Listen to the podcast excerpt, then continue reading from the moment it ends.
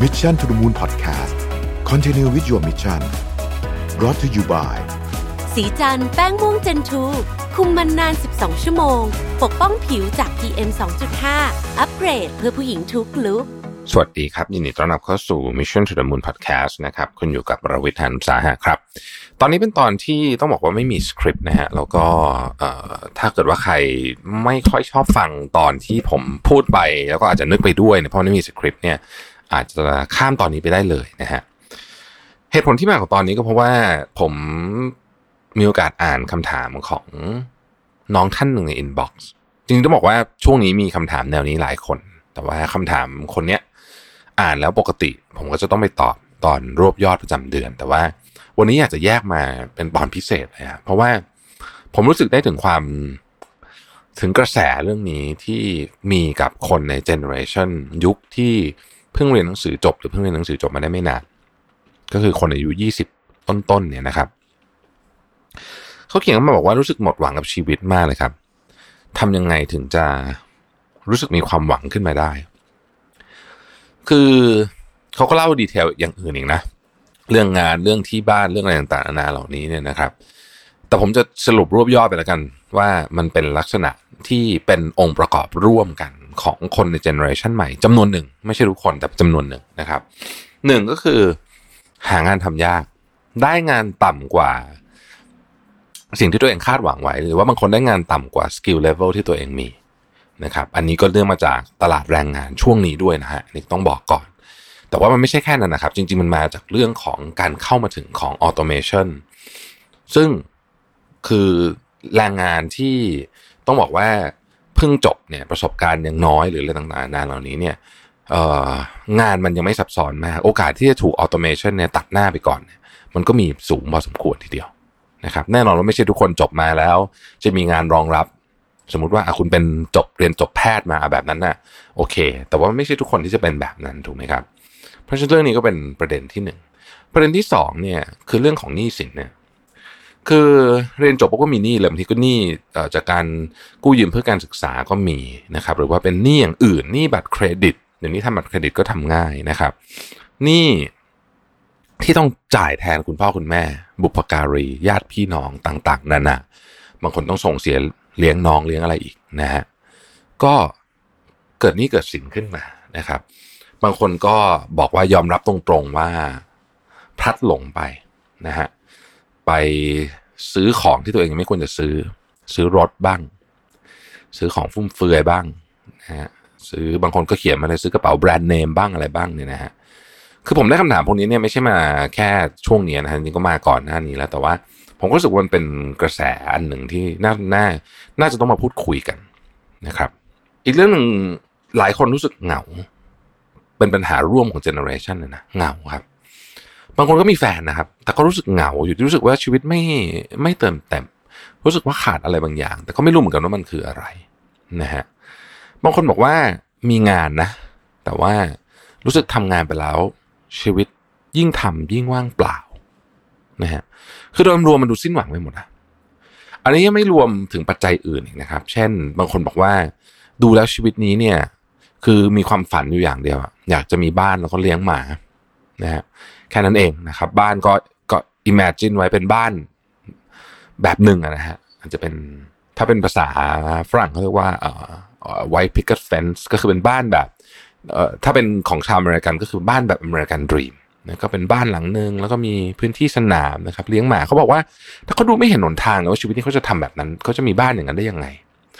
เพราะเป็นนี้เป็นสินอยู่เงินเดือนก็ไม่ได้เยอะ อัตราการเจริญก้าวหน้าทางเงินเดือนก็ไม่เยอะ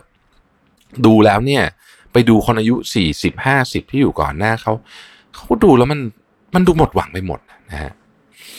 ประเด็นนี้น่าสนใจนะเพราะประเด็นนี้มันไปซ้อนทับกับประเด็นที่ฮ่องกงนะครับ ที่ฮ่องกงเนี่ยที่คนรุ่นใหม่มาเดินขบวนประท้วงกันเยอะๆเนี่ยนะครับ คือมันเริ่มต้นมาจากเรื่องของกฎหมายการส่งผู้ร้ายข้ามแดนนะฮะแต่จริงๆแล้วเนี่ยถ้าไปดูในนัยยะหนึ่งของฮ่องกงเนี่ยคือว่าคนยุคใหม่เนี่ย การการจะเป็นเจ้าของบ้านเป็น homeownership เนี่ยมันแทบไม่มีเลยนะฮะแต่มันยากมากจริงนะครับ คือว่าอพาร์ตเมนต์ขนาด 30 ตารางเมตรนะฮะนึกภาพตามนะฮะสามสิบตารางเมตรเนี่ยนะครับเอ่อราคาห้าสิบล้านบาทอะห้าสิบล้านบาทสำหรับห้องสามสิบตารางเมตรนะครับ นั่นหมายความว่าบางทีคุณทำงานถึงอายุสี่สิบนี่คุณยังไม่มีเงินดาวเลยนะครับ นี่คือคุณจบแบบเรียนจบมหาวิทยาลัยดี ๆ ด้วยนะฮะอันนี้ให้แบบเงินเดือนสูงๆแล้วเลยเนี่ยนะครับ ก็ยังยากนะฮะ แล้วคนก็รู้สึกไม่มีความหวังกับอนาคต จริง ๆ เรื่องโฮม o เนอร์ชิพนี่เป็นประเด็นที่สำคัญมากนะครับคือถ้าเกิดคนไม่ไม่เป็นเจ้าของหรือไม่มีบ้านเนี่ยนะไม่มีไม่มีความรู้สึกผูกพันกับบ้านกับชุมชนเนี่ย ความรู้สึกของความเป็นประชากรพลเมืองมันจะน้อยลงตามไปด้วยนะมันมีงานศึกษาวิจัยหลายชิ้นที่ออกมาพูดเรื่องนี้ ในต่างประเทศเนี่ยเขาถึงพยายามที่จะให้คนเนี่ยมีบ้านให้ได้ นะเพราะ homeownership นี่ถือว่าเป็นเรื่องที่สำคัญกับกับความเป็นกับความรู้สึกของความเป็นประชากรนะฮะในประเทศไทยเนี่ยพูดถึงเรื่องของความหมดหวังกับชีวิตของคน generation ใหม่ ผมก็ค่อนข้างที่จะจะบอกว่าเข้าใจแล้วกันนะฮะคือโครงสร้างทางสังคมตอนนี้เนี่ยมันผลักดันให้เกิดความเหลื่อมล้ำทุกมิติตั้งแต่เรื่องของการศึกษา การเข้าถึงโอกาสนะครับ เรื่องของการเข้าถึงความรู้นะพวกนี้นี่คือความเหลื่อมล้ำทั้งสิ้นนะการเข้าถึงแหล่งเงินทุน การเข้าถึงบริการต่างๆของภาครัฐนะฮะการเข้าถึงทรัพยากรที่อาจจะไม่ใช่เงินนะฮะเช่นยกตัวอย่างนะครับ การที่มีโอกาสได้ไป pitch กับ investor อย่างเงี้ยพวกนี้มันมีความเหลื่อมล้ำอยู่ในทุกมิติ ซึ่งมันเป็นปัญหาที่อยู่ที่ระบบ แก้ยาก แก้ได้ไหมแก้ได้ ใช้เวลา แต่ว่าต้องแก้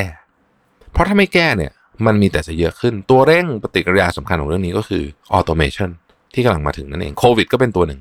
แต่ automation เป็นตัวเร่ง ไม่งั้นเนี่ยเราจะมีคน generation แห่งความสิ้นหวังหมดหวังกับชีวิตเนี่ย อีกเยอะเลยนะฮะ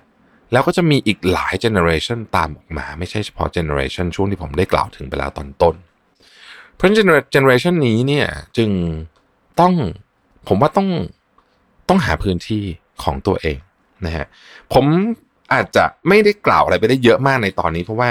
จริงๆมันยังไม่มีคำตอบให้นะคือ solution เนี่ยมันมีนะครับ แต่ว่า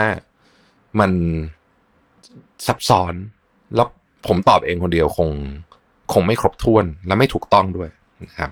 แต่ว่ามันคือเรื่องของระบบอะมันไม่สามารถแก้ได้ที่คนใดคนหนึ่ง หรือไม่ไม่สามารถแก้ได้ที่การให้เงินเข้าไปในในในแจกเงินหรืออะไรแบบเนี้ยทำแบบนั้นไม่ได้นะครับ อย่างไรก็ดีเนี่ย ผมคิดว่าผู้ใหญ่เจเนอเรชันของผมแล้วกันนะฮะเจเนอเรชันผมเนี่ยต้องรีบเข้ามา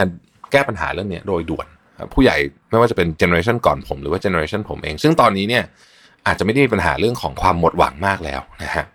คือมันก็เป็นความหมดหวังอีกรูปแบบหนึ่งนะแต่ว่ามันไม่ใช่ความหมดหวังของวัยเยาว์อะคือไฟและความหวังของคนในวัยเยาว์เนี่ยมันมีค่ามากนะมันคือตัวผลักดันของใหม่ๆตัวคือตัวผลักดันประเทศ เพราะฉะนั้นถ้าเกิดว่ามันมอดไปแล้วเนี่ยคนหมดหวังไปแล้วเนี่ยประเทศไทยเนี่ยจะมีอนาคตที่น่าเป็นห่วงอย่างยิ่งนะฮะกล่าวโดยสรุปของ EP นี้แบบสั้นๆก็แล้วกัน บอกว่าไม่แปลกที่ จะมีชีวิตแห่งความหมดหวังบ้างสำหรับบางคน เพราะว่าโครงสร้างเนี่ยมันกดทับจริง ๆ แล้วเราเองก็อยู่ในจุดที่แหลมคมมากของสังคมไทย ไม่แปลกที่คุณจะรู้สึกว่าประเทศนี้ไม่แฟร์กับคุณสักเท่าไหร่นัก เพราะว่าในบางทีมันก็เป็นแบบนั้นจริง ๆ ไม่แปลกที่คุณจะรู้สึกว่าคุณต้องการเปลี่ยนแปลงทุกเรื่อง แต่ว่าสิ่งที่ผมอยากจะบอก น่าจะเล่าให้ฟัง แล้วก็เป็น ข้อมูลที่อาจจะพอช่วยได้ ก็คือว่าหากเราพอจะมองเห็นว่าอนาคตเนี่ยสิ่งที่มันจะเกิดขึ้นเป็นอะไร แล้วเราพยายามพาตัวเองไปอยู่ตรงนั้น บางทีมันอาจจะคุณทำให้คุณมีความหวังมากขึ้นก็ได้อะผมยกตัวอย่างนะฮะเข้าเรื่องแบบ ที่เป็นดีเทลสักนิดหนึ่งนะฮะสมมุติว่าคุณบอกว่าอาชีพแบบมันมันหางานยากจริง แต่มันมีงานอยู่สิบอย่างที่เขาเพิ่งลิสต์ออกมานะ อันนี้เป็น country profile ของ World Economic Forum ที่พูดถึงประเทศไทยนะประเทศไทยเนี่ยมี working age population คือคนที่อยู่ในวัยทำงานเนี่ยนะฮะ World Economic Forum บอกว่ามี 47.2 ล้านคนนี่นะครับ งานใน 10 ปีต่อจากเนี้ยที่จะเป็นที่ต้องการมากที่สุดคือพูดง่ายก็คือว่าถ้าคุณมีความรู้เหล่านี้เนี่ยนะฮะเออไม่ต้องพูดถึงตกงานหรอก มีแต่คนแย่งตัวใช้คำนี้เลยแล้วกันนะ อันที่หนึ่งคือ data analyst กับ Data Scientist อันที่สอง Digital Marketing กับ Strategy Specialist อันที่สาม Big Data Specialist อันที่สี่ AI กับ Machine Learning Specialist อันที่ห้า Software and Application Developers อันที่หก Supply Chain and Logistics Specialist อันที่เจ็ด Strategic Advisor อันที่แปด Database and Network Professional เก้า Commercial and Industry Designer แล้วก็สิบ Business Development Professionals สิบอย่างนี้ แล้วก็มีคนถามว่า อ้าวตอนไม่ได้เรียนจบมาทางนี้ทำไงนะครับ ในรายงานของ World Economic Forum เนี่ยได้บอกไว้ว่า คุณถ้าคุณใช้เวลานะ สักประมาณ 90 วัน 90 วันเต็มๆนะฮะ90ถึง120 วันเต็มๆเนี่ยในการเรียนรู้ทักษะที่ผมได้กล่าวไปเมื่อกี้เนี่ยนะครับสักหนึ่งอย่างนะครับ ไม่ไม่ใช่ทุกอย่างนะฮะทุกอย่างเรียนไม่ไหวนะสักหนึ่งอย่างเนี่ยถ้าคุณหาเวลาได้นะครับ ไปลงเรียนคอร์สออนไลน์เนี่ยแล้วก็เรียนเรื่องพวกนี้เนี่ยร้อยี่สิบวันเก้าสิบถึงร้อยี่สิบวัน คุณจะมีความสามารถเพียงพอที่จะเข้าไปเริ่ม ในสายงานเหล่านี้ที่เป็นที่ต้องการอย่างสูงมาก แน่ ๆ ในอีกสิบปีต่อจากนี้ได้ เออ เริ่มมีความหวัง ผมคิดว่านี่เป็น solution ในฝั่งของตัวเราเอง แต่แน่นอนเราเราไม่สามารถแก้ปัญหานี้ตัวเองได้ทั้งหมด รัฐบาลก็ต้องช่วย ผู้ใหญ่ที่เป็น generation ก่อนหน้านี้ก็ต้องช่วย แต่ว่าสำหรับเราเองเนี่ย อันนี้เราทำได้นะครับ อันนี้เป็น skill ที่คนต้องการ เพราะฉะนั้นเราเห็นอยู่แล้วว่า 10 ปีต่อจากนี้เนี่ยไอ้อาชีพผมได้กล่าวมาทั้งหมดเหล่านี้เนี่ย มันจะเป็นอาชีพที่คนอยากได้มาก ๆ เพราะฉะนั้น มันอาจจะเป็นหนึ่งในหนทางแล้วกันเนาะที่จะลดความหมดหวังของเราลงได้นะครับ ผมเองไม่มีบทสรุปอะไรจากพอดแคสต์ในตอนนี้ แต่ว่าขอเป็นกำลังใจให้น้องๆทุกคนที่กำลังต่อสู้อยู่บนเส้นทางนี้ชีวิตไม่มีง่ายนะครับ ชีวิตไม่มีง่าย แต่ว่าเราเลือกได้นะครับที่จะที่จะเห็นความหวังอยู่ข้างหน้าหรือเปล่านะ อันนี้เป็นช้อยส์นะครับ ผมว่านะ แต่ก็แน่นอนแหละ พูดอย่างนี้มันก็พูดง่าย มันก็ไม่ใช่ทุกคนที่จะ สามารถมองเห็นได้บางทีมันก็ดูจะหมดหวังจริง ๆ แต่เชื่อเถอะครับว่าในความมืดที่สุดเนี่ยเดี๋ยวมันมีแสงสว่างอยู่ปลายอุโมงค์เสมอ โลกเรามันเป็นแบบนี้จริง ๆ นะครับ ขอบคุณที่ติดตาม Mission to the Moon นะครับแล้วเราพบกันใหม่วันพรุ่งนี้ สวัสดีครับ Mission to the Moon Podcast Continue with your mission Presented by สีจันแป้งม่วงเจนทู